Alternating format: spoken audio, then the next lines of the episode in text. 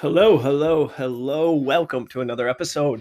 Episode number 21. I am just firing these off these days, which is super exciting. Momentum matters, people. Momentum matters. It really, truly does. I was so, I was thinking about this earlier today as I was so excited to actually get on and make this episode.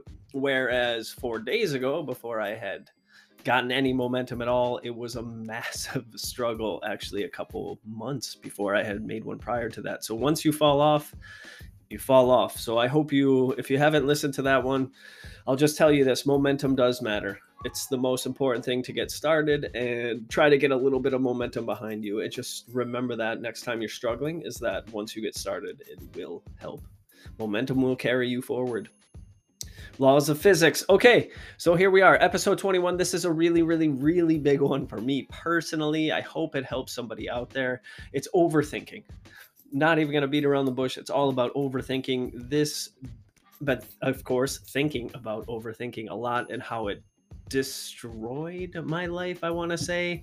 Or I look back at a lot of things. I don't want to blame it on anything, but maybe overthinking was the reason why I turned to alcohol and and other distractions and things like that. Actually, I posted something the other day about um, if you, when you start, the biggest pain you're going to feel is the regret that you hadn't started sooner. And one person commented about how it was so difficult and that it's just easier to turn to distractions. And that made me think about how I used to do the same exact thing. I didn't know it at the time, of course, until if you follow anything I do, until you have awareness, you can't really be cognizant of any choices that you're making whatsoever. So I wasn't aware that I was overthinking and that I was distracting myself by other means. But I think a lot of us really do that out there. So I think it's important to ask yourself, why are you drinking? Is it just to feel good? Do you know the effects of it now? Like lots of new science and studies coming out showing the harmful effects. Again, I could talk about that another time, but that's for another day. Anyways, let's focus. Overthinking, that's the the topic for today how it destroyed my life and how I really think it's harming a lot of people out there, and why it might not just be that you're a neurodivergent or that you're a multi potentialite. I think it can also just be the society that we live in comparison, social comparison, wanting to compare yourself to others in the world around you. Uh, too many choices is shown to cause indecision, which then leads to an action, which leads to, of course, overthinking. So it's just so many different ways it could happen and to so many different people. I think it's far more prevalent than we actually give credit for. Like, at least when I started to do the research into this, like overthinking and not being able to decide on certain things or career and it all kind of led back to being a neurodivergent or multi-potentialite and me personally i don't think i fall in that category. Again I, I just never really come up. I think it was just a product of my situation and having so many choices in life and what society was telling me you need to do just one thing and follow this direction, but something felt wrong to me my whole life about just kind of doing the same thing that everyone else is doing. That's why when I was, you know, 21, 22, I just left to the other side of the world without any idea really what I was doing. So I think again, just a lot of people struggle with this, and I, I think it's something that needs to be talked about. So we're just going to talk about it today. Um, real quick, what are you grateful for? Take a look around you. Think of something real fast. Anything you're grateful for. Take a minute out of your day every day if you haven't done it, which you should be doing it every morning. If you're listening to my stuff, I'll always recommend starting your day with a little bit of gratitude. That's one of my favorite morning routine additions that takes zero time at all as you're walking to the bathroom after you wake up, smile in gratitude. So I was just thinking I'm grateful for new ways to express ourselves. You can do it now my episode yesterday was about posting on social media, but I was thinking that you could just start up a blog and start typing, although it is actually a bit more complicated than just doing that. But I think it's easier today. Uh, you could get on social media and post, you could do a podcast. Personally, for me, this has helped just kind of process thoughts and get out and create community. So I think that's really cool and something to be grateful for. Okay, the quote of the day comes from Joe Dispenza from the book Evolve Your Brain. And this one I remember walking I was walking listening to the audiobook and I stopped in my tracks. And it says, quote, what followed during the next three days was the worst of human suffering indecision. End quote. So when he said that, I was like, whoa, I've never really heard somebody put it that way, like indecision being the worst of human suffering. But then that makes me think of um, Viktor Frankl's book, Man's Search for Meaning, and the the worst of human suffering is basically his thesis comes down to belief, really. And he attributed a lot of deaths in the concentration camp to the belief that there was no hope that hope was lost. So I think there's those all kind of tied together, at least in my mind. Um, that's how I, I used to call it the cycle of doom. It was indecision, inaction, overthinking, and it just kept going around and around and around in a circle. And that leads me on to kind of what we're going to talk about today in more detail the cycle of doom, I call it. So I just spent my whole life in overthinking and that led to indecision and that led to inaction and it has to be specifically in that order. And that's why i think now overthinking again i was thinking about this. It sounds funny to say i was thinking about overthinking but it has to be in that order because you can't just have indecision alone. And the reason i now know this to be at least subjective truth or subjective fact is that I've been waking up at 5 a.m. I struggled with it for a while, but the single greatest lesson that this taught me is that if you do not think, you cannot be indecisive, and therefore you can take action. Let me repeat that. If you do not think, you cannot be indecisive, and therefore you can take action. It sounds so simple, but this is how I keep seeing it 5 a.m. The little light goes on a little bit before the alarm. And just in that moment, if you do not think anything and just move, then there's no decision to be made. So that's why I think it has to happen in that order. And that overthinking is the base and the root of the problem is that the moment you begin to think, so I hope this 5 a.m. makes it easy for you. Is like if you're laying in bed and the alarm goes off, that's maybe you get like a couple seconds. For me, it's almost there within a second. Is that it will say stay in bed. It's warm here. Don't get up. You know, you don't have to. You can do it later, maybe tomorrow. Take a day off. You've been doing this a while. So that moment, if the thinking doesn't start, then you can't be indecisive. There's nothing to decide about. It's just already happening. And then it's much easier to take action. So that kind of gets the question that pops up for me is how do you stop thinking? And I don't think you really stop thinking necessarily. Like I said, within that 5 a.m. alarm, you have like a few seconds to get up. But I think you can't shut off thinking, obviously that doesn't happen. So I just want to talk about first the overthinking cycle. This is kind of how I have it broken down. Let's see if you could relate to this. So you start thinking, and this is more when I'm thinking about careers and kind of life in general. So you start thinking, you come up with many good ideas. You're generally a big thinker, big idea thinker, long picture. You see the future, but the world's kind of telling you, or it's always told you, you know, you got to focus on one thing. So you try that you're trying to just focus on one thing like i just need to do this for the rest of my life. And that's what we've at least i was told as a elder millennial is that you just need to try one thing and that's kind of what you're going to do for the rest of your life. And when i was teaching you know not too long ago that was it. I thought that was it forever um, but then I realized it wasn't, and you do have alternatives. But there you are. So you're trying one thing and you're sticking with it, but you're stuck in the paradox of choice because society gives you so many choices, and those are growing exponentially. I feel like by the day, if you go online and look for different kinds of careers, and now AI and all these different things and opportunities, and there's just so many choices. So then, naturally, and then this is where it's not necessarily multi-potentialite, neurodivergent. I think it's just everybody is that you get stuck in paralysis by analysis and overthinking. And there is a book on this, The Paradox of Choice, um, by Barry Schwartz. I haven't read it, but I do. I've seen some of the studies reference. Basically, there was um, a study at a supermarket, I think, that's in the book where there were like 27 jams out, and a majority of the people walked away without buying anything. But when they reduced it to three jams or jellies, um, I think the numbers went up exponentially. So, like, I think they set the limit at three or four choices before we kind of get paralysis by analysis. I should read the book before I say anything, so I, I don't want to go too far into that. But I do think we have so many choices in the world, whether it's partner or life or options or clothes or foods. It's just almost overwhelming. So then what happens is it's inaction.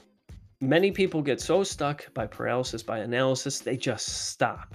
They just don't take action. And I think this is where a lot of people really lie is that they just get stuck in this inaction and they think that's that's the end of the world. They don't know what to do. It's like this deep hole that you're in. I've been in that, trust me. I think you know, I'll still find myself slipping back into that inaction hole.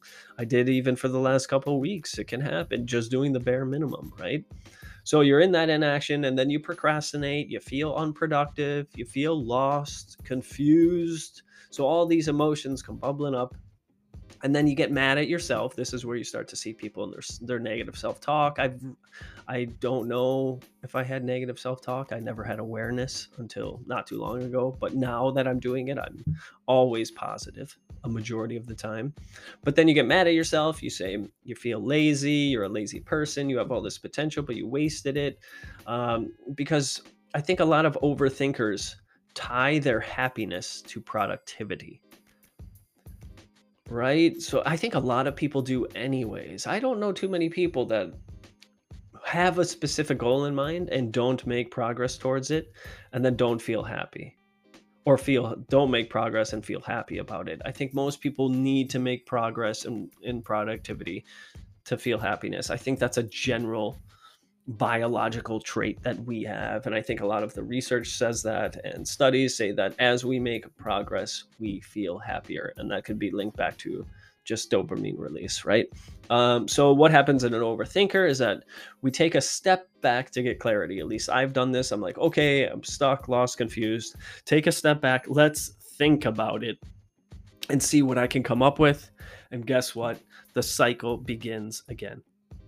And you start thinking come up with more good ideas. The world tells you one thing, so you try to pick one thing, and it's just this cycle that goes around and around again.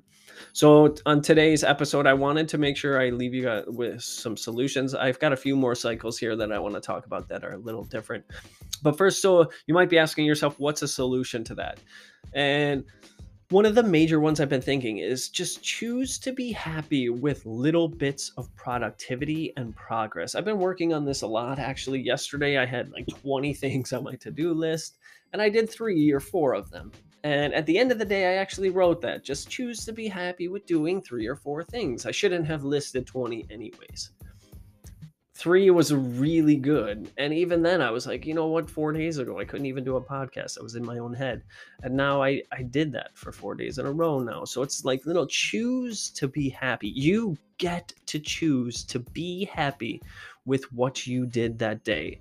And I'm not saying don't just do anything and then be like, oh, I'm happy I didn't do anything and make any goals. That's not going to work. You can't trick your brain that much but you can you can reframe it and be realistic like okay i did this and this and this and this and you know that's good. And then the other solution i have and this sounds laughable is don't think. And that's back to my 5 a.m that's how it works for me. I am so serious. I'm training myself it's still a struggle but in that moment i get i get like two seconds maybe not even. I wake up i kind of see the light under my eye mask and in that moment i just kind of training myself to move. But i'm not gonna lie there's still that i call him my morning demon ernie. He shows up and he's like get it back in bed. Don't get out. Why would you exercise? That's crazy all these things. So that's it. Don't think. Just don't think. Even with this podcast today i started thinking and i just said don't think. Okay just clear all the thoughts. Again, you can't stop it forever, but in that moment, you can choose just to get rid of those thoughts and wash them away. Okay, this next cycle I've got is very similar to the first one, but I call it the overthinking identity cycle. And this is how I think a lot of overthinkers tie their identity, their self worth, their being into the cycle. So here it goes. First, big ideas, and you try to pick just one. Oh, and in this cycle, I also tied in James Clear's habit system, which is cue, craving, response, and reward. If you haven't read it, I recommend reading that book, but I'll explain it along the way. Okay, so step one, big big ideas, you try to pick just one. And that's the cue. For most overthinker overthinkers, that's the cue, which kind of initiates a habit response, which is the cue is to learn something new and to think about it Overthinkers love to think. We want to learn something new. So that's the cue. Next, we go into the honeymoon phase, which is that exciting phase. You feel really excited. Oh, it's something new and exciting. And you get the next step to the habit response is craving. You get the craving to want to figure out a new skill. Oh, you get to learn more, you get to figure out something new that's just kind of within your your grasp. It's going to be exciting. This is the new skill for you. This is your one thing for life. And then we eh, overthinkers invest our identity. We put our self worth into this. At least I know I do when I'm like, this is the thing I'm going to do. I'm going to be a blogger, a podcast, create content. That becomes my identity. And of course, that's a good thing. And I think it's necessary, but it can also be dangerous because many overthinkers tend to get to a point and then they stop. And they, so the next one is they get excited, they tell people, they release dopamine. And then this can be tricky because once you start to release dopamine, I still think your brain knows the difference between belief and action. But once you start to release dopamine, that's when it gets a little bit tricky because your body thinks that it's actually doing something that it's not. But then overthinkers generally get, or at least I know I have, you get bored with something, right? You do it for a little while, you either get bored or you've learned enough to make you happy and satisfied. I know this was my thing. I would go and do something, and then I did it with the website. I remember opening it up on um, WordPress, and I was like, oh my God, this looks crazy. I closed it for like months, never looked at it. Then I started it, and I was like, oh, this is, I was in the zone. I learned it in a couple weeks. I got really, not really good, but I mean, I could design a website right now. Whereas, you know, a couple weeks ago, I couldn't even do that. I had no clue, zero, zero, zero idea what any of that was. And now I could build my own website, even from scratch if I had to. But then I got to that point, and that was it. I was like, oh, good enough. When I had this huge, big idea of creating this massive website, and I'm still going to do it because I still love it, but I could see where it comes in where many overthinkers, I believe, get to a point where they're, they're, like, okay, I'm satisfied. I'm not trying to be the world's greatest at this. And then that's what I call a response in the habit cycle. So the response is you learn enough and you feel satisfied. So you have a cue, the new thing you want to learn. You get the craving to want to learn it, to get information, to gather information, to figure it out. You get the response by being satisfied with what you've just enough you get enough satisfaction. But then here comes the next step you feel guilty because it's not your calling. You thought it was going to be your calling, this big thing, the only thing meant for you for your whole life, because that's what society tells you. I mean, I see it again and again. I look around me and everybody's like, you know, what are you going to do exactly? What's your plan exactly? Like, what is your career going to be? Right so i see that often and i see it with young young children. This is one of the reasons again with teaching i had such a hard time with i get it but we're asking 8 17 year old children 17 ah, i get so passionate. We ask a 17 year old child what are you going to do with your life? What are what university are you going to to pick which career you're going to spend. Like it's planted. Maybe we're not doing it on purpose. It's all well intentioned. We're like, what are you going to do? It's just conversation. It's what we've always been asked. It's what we ask other people. It's just common. Most people I realize don't even think about it, don't even look at what they're doing. But you're asking a 17, 16, 17 year old child, oh, what are you planning on doing? Where are you going to university, you know, to take on the biggest amount of debt, possibly one of the biggest amounts of debt you're ever going to take on in your entire life at the age of 16, 17, and to choose a future career where you have no idea. We can't just say, oh, you know, go explore. Oh, maybe college isn't for you or things like that. I hope it's opening up a little bit more, but last time I saw it, you know, last year it was still the same. So you start to feel guilty, it's not your calling, and then the next time most people do this, I believe, is they avoid going all in to avoid failure. I think most people just do this anyways, and I call this the anti-reward. So in James Clear's definition, it's cue, craving, response, reward. And I consider this an anti-reward because you're still getting a feeling of reward because you're avoiding failure, and that's providing safety for you.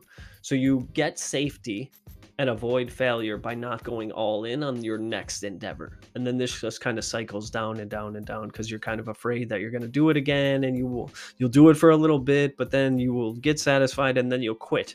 And the more times you quit something, I believe this adds into a, a self-fulfilling prophecy is that you don't go all in so you just you're going to fail. Of course you're going to fail at it or not do that much because most of your life you've just avoided failure by not going all in. That protects you. Like imagine if you just burn the boats they say. I'm not recommending doing this at all but i'm really considering doing this just at least in my life. I'm making some progress of where i want to go but i don't know i think there's something to be said for burning the boats and you have no other choice and you have to figure it out and that's it you got to go all in i really truly believe the capability and human potential is really limitless. We really, really are incredible. I've seen growth in myself and now I see it around me and people wanting to improve and what they can do. And it's just, it's there for the taking. But we don't go all in. Then we feel shame. So you lose confidence. And guess what? Once you lose confidence, you're like, okay, I got to think my way out of this, think of new ideas. And that's it. You try to find your calling again and you're back in the cycle. So, like I said, I want to leave you a solution. So, what do you do? What's a solution to that? Is stop looking for the one single calling. Again, I'm I'm talking to you, dear listener, but I'm also talking to myself. Is I wish somebody had told me this. Stop looking for the single thing. Maybe, maybe there isn't just one single thing. Maybe there is for you, but I think it's also worth questioning. Maybe there isn't. Maybe there isn't. Maybe there are several different things. And then you could learn a whole bunch of different things and combine them. So you get the best of both worlds. You still get to try a whole bunch of different things, learn a whole bunch of different topics. And I know this is working for me personally. I'm reading about health and neuroscience and habits, um, you know, and I was learning uh, data the other day. Like all of these things, building a website, they're not necessarily related, but putting them together into something. So look for different ways and solutions. And that's why I talked about social media. There's or technology. There's so many opportunities in front of you to combine many different skills. And then that's another one. You could upgrade your skills. So there's another solution. Look at what you have right now available to you and what you're decent at, and then go and upgrade those a little bit. That's another solution. Or another solution, um, I hate to say the word conformity. I don't mean it in a negative way, but I just mean you could do what society tells you and keep searching for that one thing. Maybe you will find it. I'm not against that entirely. I really believe that for some people, there is just that one thing that makes them happy for their whole life. And I think that could happen for anybody as long as certain criteria are met. Like they say, autonomy, mastery, and purpose, I've heard, are the things that kind of fulfill it. So you feel like you have a decision in the direction of your life. That's autonomy. Mastery, you have the ability to grow and progress in whatever career it is. And purpose, you feel like, I think this is well known now. I know I feel it. When you feel like you're doing something for something bigger, you're helping other people, you're making the world a better place. So, those kind of three criteria I see. Um, come up over and over again. So, whatever that is, I think if those criteria are filled, then you do have fit that into your one thing, make it your one thing. Okay, and this last section, I want to make this kind of quick. I wanted to, again, keep this under 30 minutes. So I just call this the addicted to overthinking cycle. And they kind of begin the same way. They kind of overlap, but let's get into it. And I believe this is where a lot of people live because overthinking. I don't know the science. I'm not going to lie. I haven't really looked into it. I know a little bit about dopamine and how it is the molecule of anticipation. And I, I truly believe now that I'm looking at my life and the science is that I was addicted to overthinking because when I thought, a thought or a thing or an idea, I, I feel like I got a little hit of dopamine and I felt like I was solving the problem. And that manipulated kind of my dopamine. And then I got addicted to that feeling like I was figuring out a problem or I thought I was. I thought I was solving it. I really, really did. So, anyways, here we are. You think of a, an idea and you imagine in your head how it would be when it's completed. You imagine the future, the big picture, the big ideas. This is really, at least this is for me. Then that manipulates your dopamine. Even though your brain knows the difference between thinking and action, I really believe that. I think there's still an effect.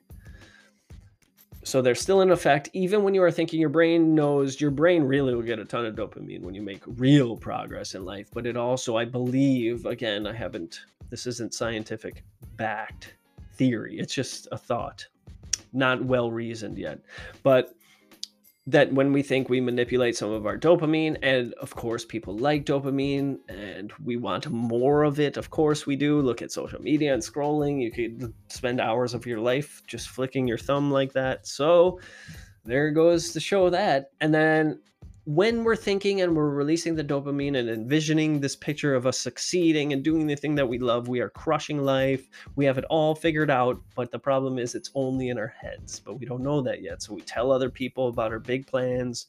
Oh, this is exciting. I'm going to do this. I'm I still say this like, "Oh, I'm going to go travel the world. I am going to do it. I know I'm going to do it. I just like to make it happen sooner than later." But I'm trying to get that out of my head and into action. But when we tell people about our big plans, I've heard this before. I think it was on the Andrew Huberman podcast, is that when we tell people about something that we're doing or making pro or that we think we're making progress or we've accomplished something small, we get more dopamine. And it feels like we're making more progress than we actually are. Again, I've heard this. I haven't researched it myself, but I feel like from subjective experience, this reason's very true for me. I would think about it, get hits of dopamine. I loved the feeling of thinking. Yeah, the way I say it, it sounds like an addiction. And then I would tell people about it, and that would manipulate my dopamine more. So I would imagine even more. And then this is something new I kind of landed on, and it's called the action gap. Is that when you are overthinking, overthinking this big picture, this big picture, and you got this vision in your head, and then you stop and come back to reality, and you're like, boom whoa, I'm so far away, whether it's conscious that you notice this or subconscious, that you're so far away from where you want to go that it makes it almost impossible to get started. So I feel like that's my thesis of this podcast if you made it this far today is that the action gap is a real real thing. Whether it's on social media and we're watching people who are so far ahead of us and this is causing a subconscious action gap or we are overthinking things so much that we create this vision in our head and then when we snap back to reality and look at you know like i have here in front of me just a laptop in front of my head or uh, in front of my face and i want to do all these amazing things but that seems so far and it's hard for people to realize that taking little baby steps is the key. And that's what i wrote here for solutions to give you some solutions before we end this is awareness. First if you're listening to me go meditate get awareness do whatever it is where you get that secondary point of view. I say this it's you watching you. It's your your thoughts watching your thoughts. If you know it you know it. If you don't you're probably lost like i was. And then the other one this comes from mark manson. He calls it the do something principle. Um, i try to uh, think about this. Just do something. Just do anything. That's how i get started on the podcast. I literally just open up the document where i want to take my notes and talk about for the day and i start typing something. It does work. And as much as I hate these, here's the next one is a short 30 day trials. I think these things are kind of tricky. Like I know mm. people who stop drinking for 30 days and are like, "Oh yeah, look, I don't need alcohol, no problem." So they do the 30 day trial and it's this false manipulation. They believe it's just manipulation. They believe that they have achieved something when they haven't. But I think it's also useful to get started. If you want to see if you like, I don't know, if you see if you like making a podcast. Be like, okay, I'm going to do it for 30 days and then see how I feel. It's short, it's sweet. Make it a week if it's easier. And then another one is the do it for fun. Just tell yourself, I'm going to just do this for fun. Who cares? It lowers the pressure. And that's a good thing. And then the last one is the whoop method. W O O P. You can look it up. Okay, that's it. Well, one more thing. I'll just say this, and then another another solution comes kind of adapted from Brene Brown, and it's I call the vulnerability cycle, and it's vulnerability. Share yourself and your opinions. Help others by doing that. You get validation in return because people are like, "Yes, I feel like that too." Then you feel good enough, and when you feel good enough, you repeat sharing and being vulnerable. All right, that's it. I'm out under 30 minutes. Always do and have your best day.